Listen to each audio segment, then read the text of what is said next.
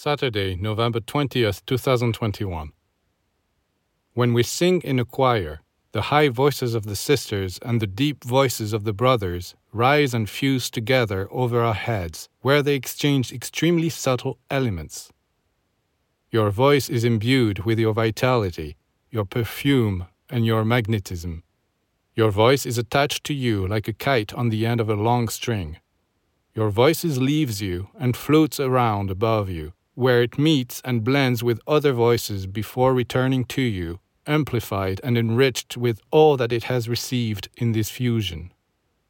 So when we sing, the masculine and feminine principles first do their work on high, and what they create then returns to us through our ears, and we all benefit from a chaste and divine exchange.